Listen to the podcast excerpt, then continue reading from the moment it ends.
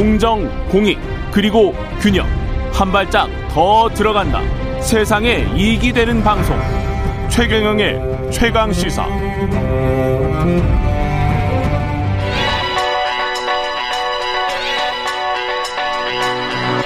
최강 시사. 김한의 눈. 네, 김한의 눈 시작합니다. 안녕하십니까? 네, 안녕하세요.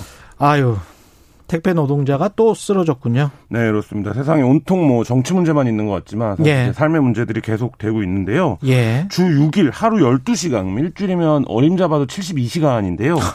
네, 관호동을 이어가던 CJ 예. 음. 대한 통운 택배 노동자가 업무를 마친 뒤 뇌출혈로 쓰러져서 지금 의식불명 상태입니다. 주 6일이니까 이제 토요일까지 일하면서 그렇죠, 예. 하루 12시간. 네. 어딥니까, 여기가? CJ. 네, CJ 대한통운 경주터미널에 소속된 택배 노동자인데요. 예. 어, 50대 노동자입니다. 그러니까 음. 일을 마치고 돌아와서 자택에서 뇌출혈로 쓰러져 의식불명 사태인데요. 예. 어, 자택에 돌아와서 이제 식사를 마치고 잠자리에서 구토를 했대요. 그래서 예. 음. 씻기 위해 화장실로 들어갔는데 쓰러진 채 발견이 됐는데 현재 이제 중환자실에 입원 중인데 뇌출혈과 내부종이 심해서 의식을 되찾지 못하고 있고 어, 뭐 현재 의료적으로 할 수 있는 게 없는 상태다 이런 이제 입자, 어, 상태라고 합니다. 음, 경과를 좀 봐야 되겠네요. 네. 이 업무 관련성은 있, 있는 겁니까? 이분이 이제 택배 경력 12년 차라고 하는데요. 예. CJ 대한통운에서만 8년 일했다고 합니다. 지금 이제 택배 노동자 과로사 대책위원회가 구성이 되어 있어요. 대책위가 구성될 정도로 네. 과로사가 많군요. 그렇습니다. 예. 그러니까 이분의 업무 동선을 보면 하루 평균 200에서 250개, 한 달 평균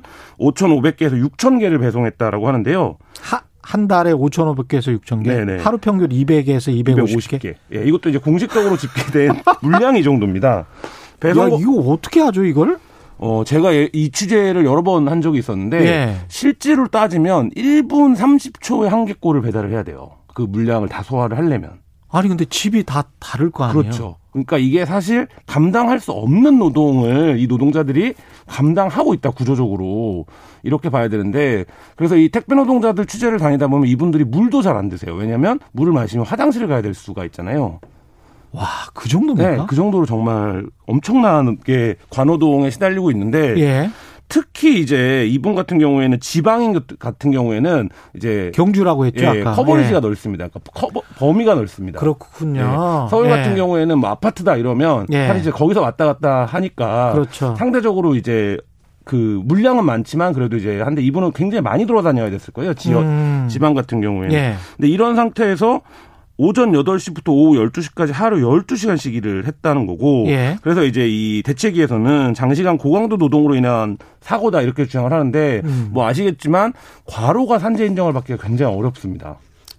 인과관계 증명이 사실 이제 명확하게 안 되고 예. 피해자 입장에서 그걸 다 증명해야 되는데 예. 그 부분들이 굉장히 어렵기 때문에 이 부분이 지금 뭐 택배 노동자가 앞서 말씀하셨듯이 대책위가 구성되어 있을 정도로 과로가 음. 심한데 계속적으로 지금 다퉈가고 있는 상황입니다. 이게 국민소득이 3만 달러가 넘은 나라에서 국민소득 3천 달러의 노동 현실 이런 것들이 나오는 거는 좀 이거는 우리가 부끄러워해야 돼요. 네, 맞습니다. 그리고 예. 코로나 이후에 택배나 배달 물량이 폭발적으로 늘었습니다. 그리고 음. 이제 자영업자들이 어려워지면서 플랫폼 노동자의 수도 빠르게 늘어나고 있는데 예. 사실 이 노동자들이 모두 같은 상황이에요. 예. 그리고 특히 이분들 같은 경우에는 두 가지가 지적이 되는데 택배 노동자들 같은 경우에는 이- 이른바 공짜 노동들이 있습니다. 공짜 노동. 그러니까 공짜 그게 노동? 뭐냐면 사- 예. 이른바 상하차 작업인데요. 음. 이게 얼마나 심각한 문제냐면 정부에서 민간으로 그 합의 기구를 만들어서 이 상하차 작업을 업무 시간에 포함해라. 상하차라는 거는 이제 그 차에다가 네, 물건을 실 물건을- 옮기고 분류해서 싣는 과정이죠. 아유. 근데 우리가 예. 상식적으로 생각하면 그게 왜 노동이 아닌가, 그게 왜 그 노동자의 일이 아닌가 싶은데 그거를 십수년간 업무에 계산해 오지 않았어요. 그 트럭이 또 꽤 깊잖아요. 그렇죠. 올라가서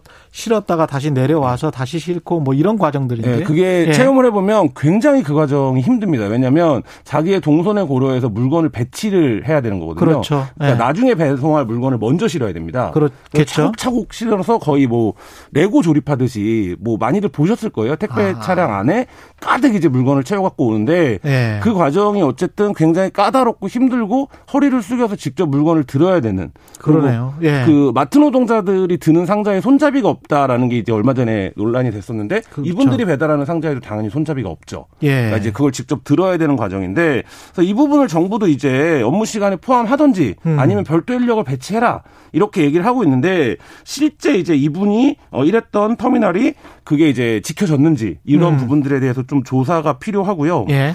어, 그 다음에, 어, 그, 이분이 이제 산재 적용 제외 신청서를 작성해서 제출했다라고 해요. 예. 이게 뭐냐면, 어, 업계에서, 업, 그, 사업자에서 당신은 아파도 음. 산재 적용을 못 받는 거에 동의해라.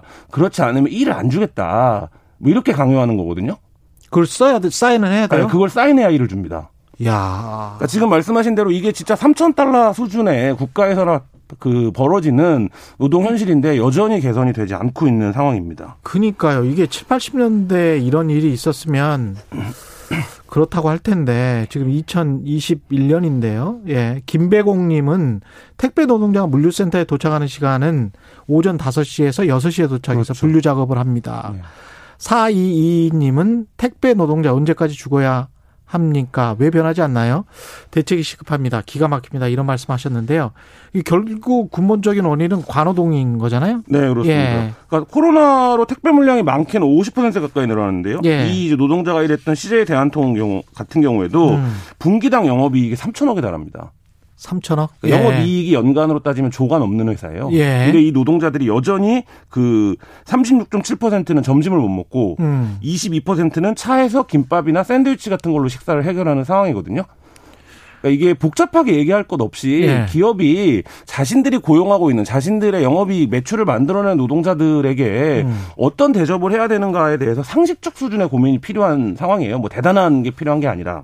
주식 투자자들 입장에서 봤을 때는 CJ 대한통운 같은 경우가 이제 독과점 업체고 그래서 그렇죠. 네. 아까 말씀하신 대로 1년에 한 1조 2천억 정도 버니까 기업 경쟁력이 아주 높다라고 이제 생각을 하는 건데 그래서 투자를 하는 건데 그 기업 경쟁력이 결국은 사람들의 저임 노동으로부터 비롯된다. 그렇죠. 그러면 이게 무슨 우리가 이, 이거는 혁신이 아니죠. 그렇죠. 그러니까 예. 제가 지금 뭐 말씀하신 대로 1조가 넘는 매출- 영업 이익을 올리는 회사가 예. 얼마를 받냐면요. 이 노동자들이 예. 월 평균 234만 6천 원 정도입니다. 예. 근데 이게 현재 최저임금이 월 157만 원 정도 된다라고 하면 음. 이 최저임금은 뭐 기준입니까? 주당 40시간 기준이거든요. 그렇죠. 근데 예. 이분들은 70시간 이상이란다는 거예요. 근데 234만 원을 받고 일한다. 234만 원. 네. 그러니까 이게 과연 적절한 것인가 이 부분에 음. 대해서 좀 근본적인 고민이 필요하고요. 정부도 여기서 책임에서 자유롭지 않은 게 예. 지금 택배 종사자가 정확하게 몇 명인지도 파악이 잘 안 돼요. 그래서 정부 자료들을 봐도 약한 4, 5만 명이다 이렇게 음. 얘기를 하기도 하고 예. 고용노동부가 파악하고 있는 자료에는 1만 8천 명이다 이렇게 나와요. 근데 음. 실제 산재보험에 가입한 사람은 7천 명밖에 안 되거든요. 예. 그러니까 이 부분에 대해서 정부도 어, 좀이 실태 파악을 포함해서 대책을 빨리 네. 만들어야 된다 이런 생각입니다. 김한의 눈이었습니다. 감사합니다. 네, 감사합니다. KBS 라디오 최근의 최강 시사 2부는 여기까지입니다.